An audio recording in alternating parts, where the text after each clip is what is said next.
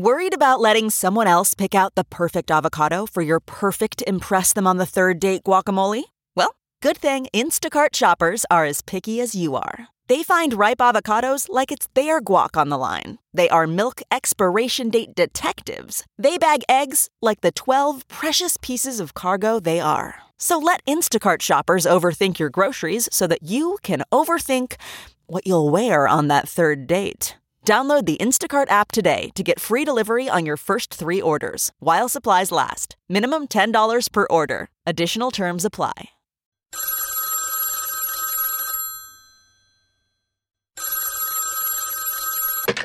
Hello, you've reached the RhinoCast. Hey guys, it's me. Where are you? We're here to start the podcast. Well, I'm home waiting for you. It's poker night. Wait a minute. You mean you're really not actually late and we messed up? I sure do. Remember, we moved the recording date because of your book club meeting. Ah, yes. This month we're reading The Complete Adventures of Curious George. That is a dynamite read. Well, come on over. We've got combos, fiddle faddle, and Royal Crown Cola. It's a party, I tell you. We'll be there in five minutes. Traffic lights be damned. Ladies and gentlemen, record geeks, retired plate spinners, and millennials who want to impress their parents with their record collections. Welcome to the RhinoCast podcast, brought to you by Rhino Records. Get ready for new releases, deep tracks, and conversations with your favorite artists and bands, and balloons for the kiddies. And now, your hosts with the most, Rich Mahan and Dennis the Menace. Coming up on this RhinoCast, our special guest Ric Ocasek of The Cars talks about Candy-O and Panorama, both newly remastered by Rhino. Let's go!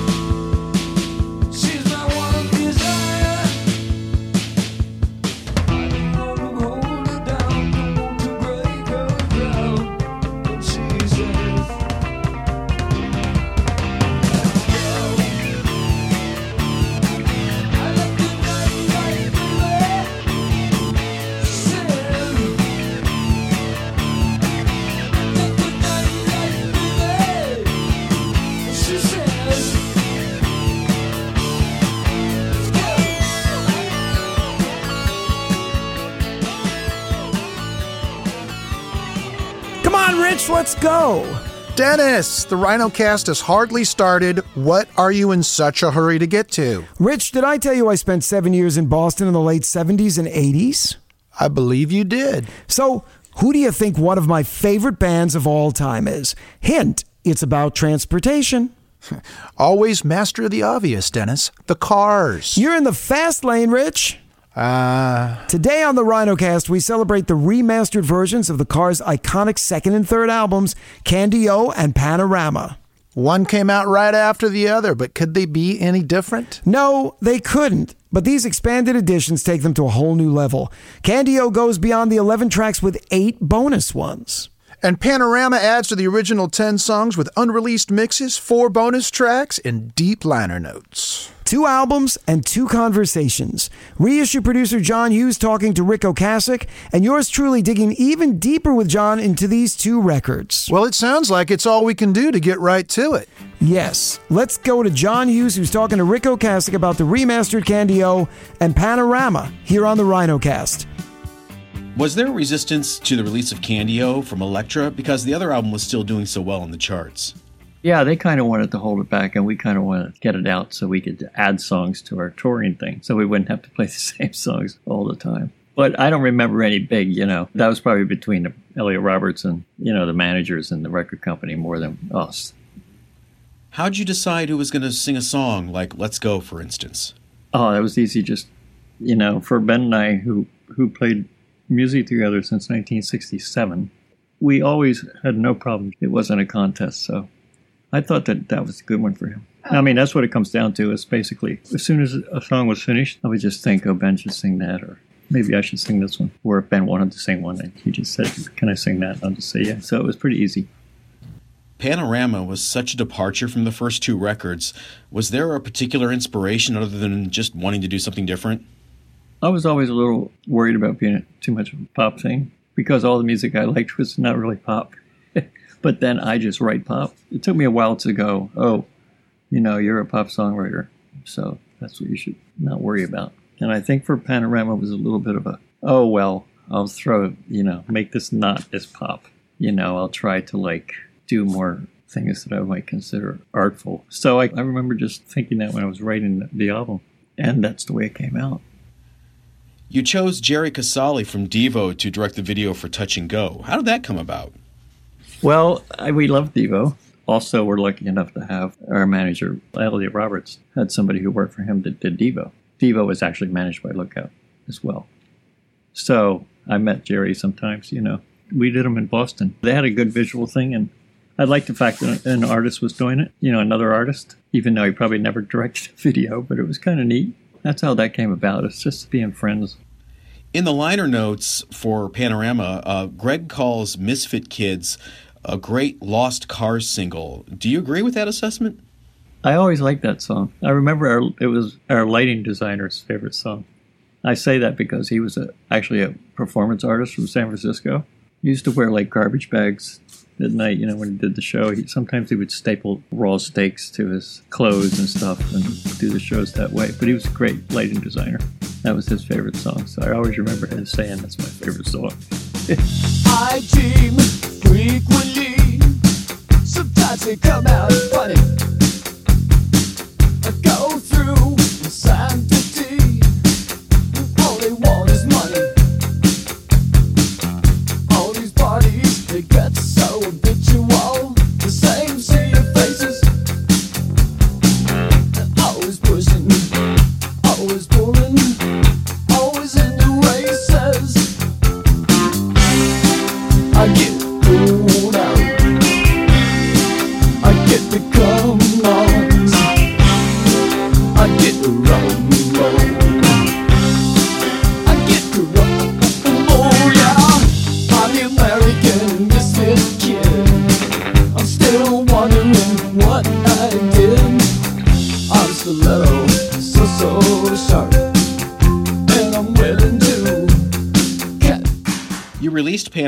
While you were on a high after the first two records, and then initially, you know, it's not as widely accepted. It's a critical success, but not so much from the fans. Was that a shock to you?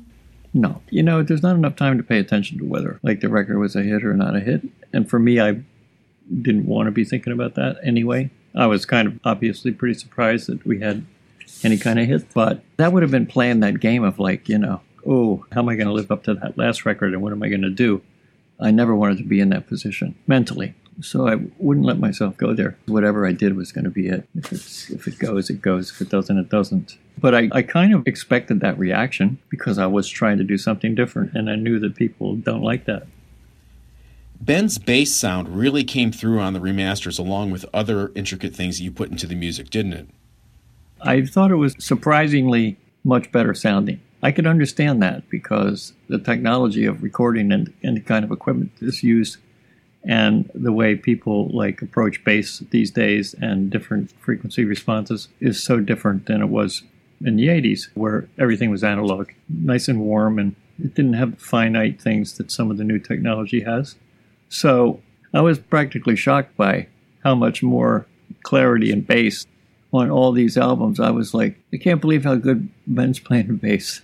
it's like you can hear every bass thing, you know, and that was like to me like a whole new song. I mean, a whole new like force. Remastering was a really good idea. Touch and Go is the only top 40 single I can think of that has that really weird time signature. Do you think you made rock history with that?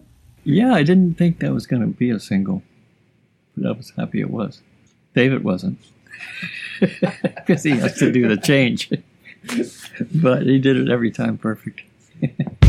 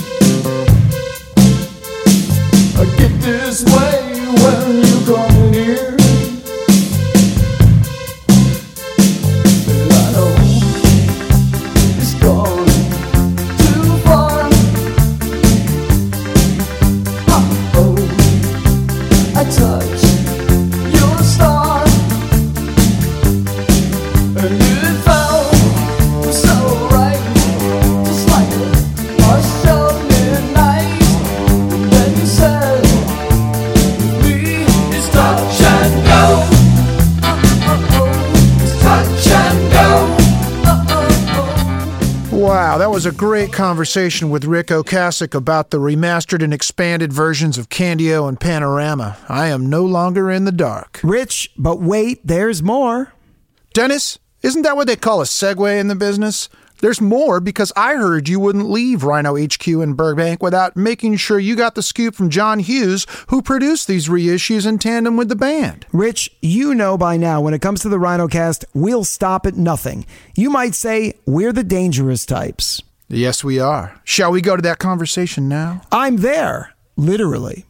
We'd like to welcome John Hughes to the RhinoCast as our special guest for this Cars double feature podcast.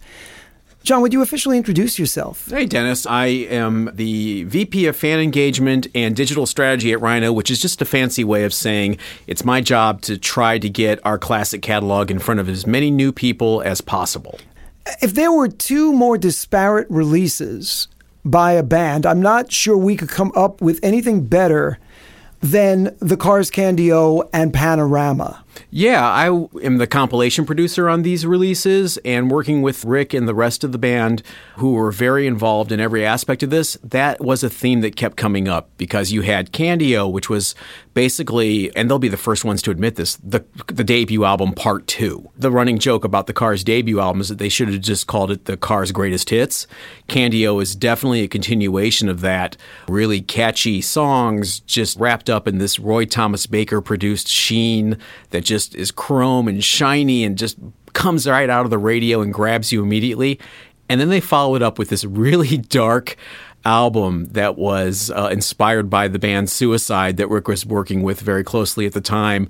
Uh, and it's just such a, a 180 and kind of uh, kind of just twists everything around that you thought you knew about the cars. The cool thing about Candy-O, of uh, the expanded edition, is it's got the monitor mixes and some different versions of stuff that was on the album. And probably for me, the highlight is the version of Night Spots that is just. It's really aggressive. It's it's much. It's, I wouldn't say it's much different than the album version, but you can definitely hear a difference in the energy level. It's almost like a live take, I would imagine, and it's just really cool.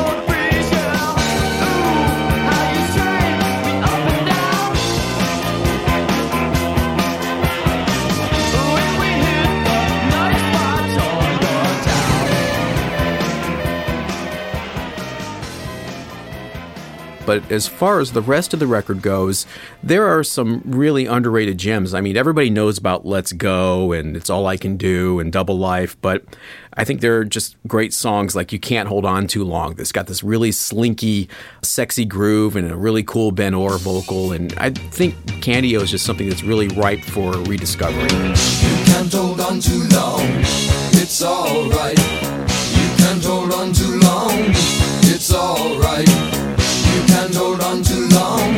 it's alright.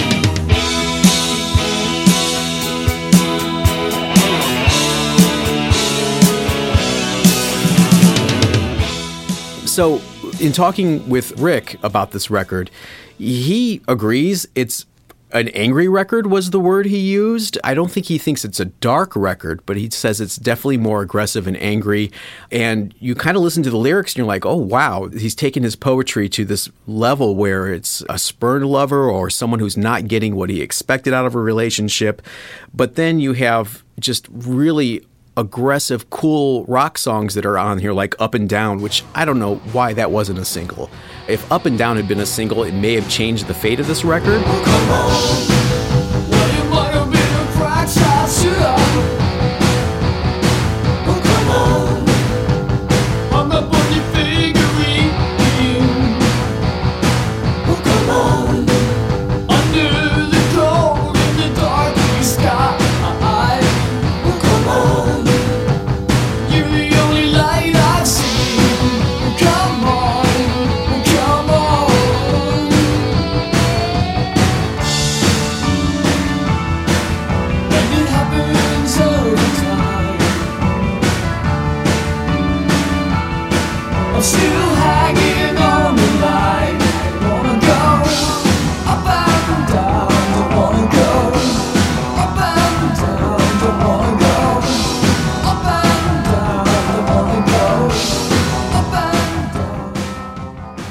Traditional thinking is this record was a comparative failure, but people forget it got to number three. It was their highest charting album at the time.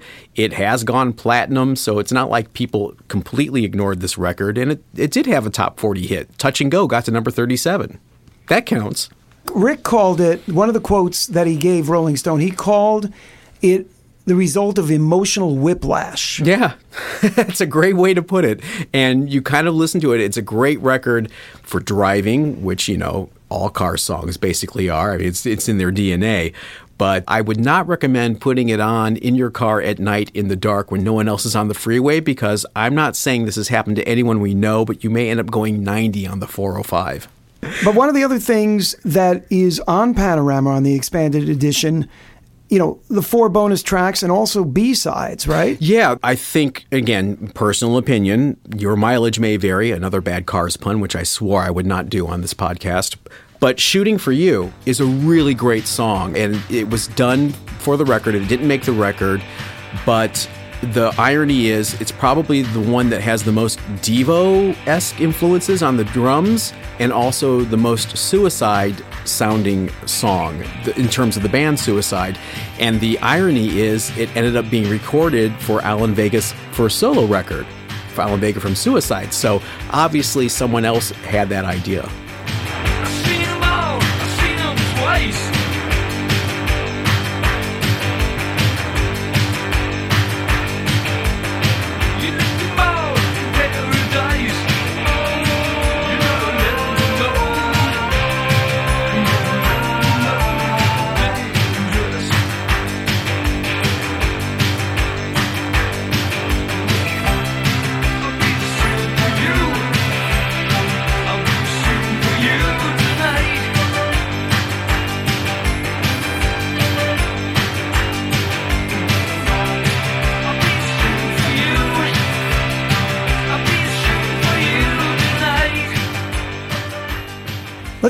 Bit about the covers and the new art on the packages. David Robinson art directed these with the team here and did a fantastic job. Found some previously undiscovered photos from the time and just did a really good job on the packaging. He's always been the driver behind the car's look and feel in these releases. And also, I think if you're really going to go for this, go for the vinyl editions because they're just so beautiful when you see them in their original 12 by 12 sleeves. And there's gatefolds now with tons of pictures. And it's just a beautiful looking package. Both of them are. Ric did oversee the remastering. There's so many things that suddenly come out that might have been in the background. Yeah, the records were remastered by Ted Jensen at Sterling Sound, but Ric was there in the studio supervising the entire thing and improving the entire thing. And beyond that, the rest of the band approved all of the remastered editions as well. So, involvement from all four surviving members every step of the way for these releases. And let's talk a little bit about the liner notes. The concept behind the liner notes is that a different band member will talk about each release as it comes along in this schedule. So the Candy-O liner notes were written by David Wild, where he had a really good conversation with Elliot Easton about Candy-O and the recording and where the band was at this time. And for Panorama, David Wild talked extensively with Greg Hawkes, who, uh, you know, it just makes sense because it's such a keyboard synthesizer driven record. So the liners are really cool. And without giving too much away, you know, there are two more members of the band to talk to. So I would assume two more reissues are coming in the new year. These kind of reissues that go deeper also allow the new audience to discover the cars in a much deeper way than even we did back in the day. Yeah, especially with streaming as a play here, because you have these new releases that have done actually really well. I mean, we, we knew they were going to do well. We weren't prepared for how well they've been doing, which is great.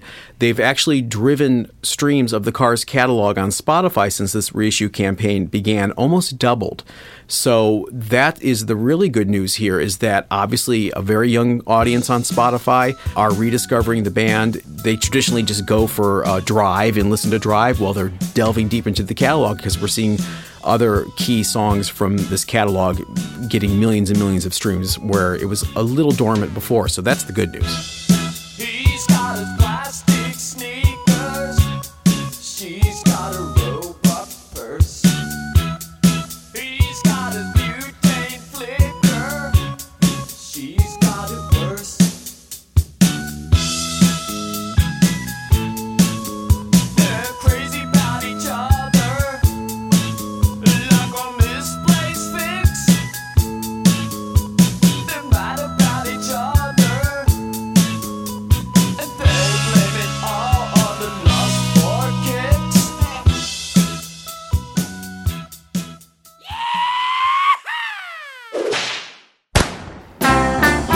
Howdy, buckaroos.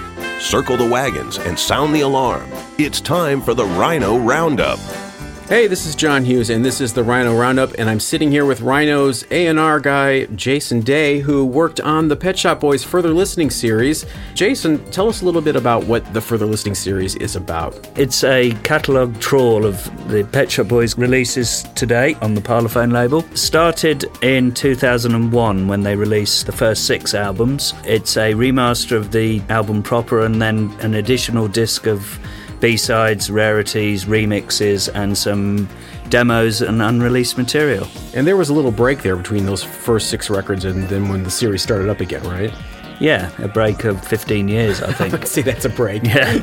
So we restarted the series a couple of months ago with the release of Release, Fundamental, and Nightlife, and we're carrying on now with Yes and Elysium. Once we've come to the end of that, we hope to re release the previous six albums. Well, that's great. So they'll all be in print, and right now you can get everything all the way up to Elysium, and that is this week's Rhino Roundup. I can remember when this was the future, where it was gonna be. Thanks very much for tuning into the RhinoCast. We appreciate you spending your time with us. We're almost done, Rich, but not quite. There's one more rather important thing we need to cover. That's right. If you liked what you heard today and you want to know more, please come on over to rhino.com and check it out. You can go to your favorite download site to buy it. If you want to listen first, go to your favorite streaming site. Or if neither of those is your speed, Hit your local record retailer and pick up the wax. doesn't matter if you're 33 and a third or 45, it all works. And last but certainly not least, don't forget to hit that subscribe button so you don't miss the next RhinoCast. Executive producers for Rhino, John Hughes and Lauren Goldberg. Produced for Rhino by Pop Cult and Rich Mahan Promotions, all rights reserved.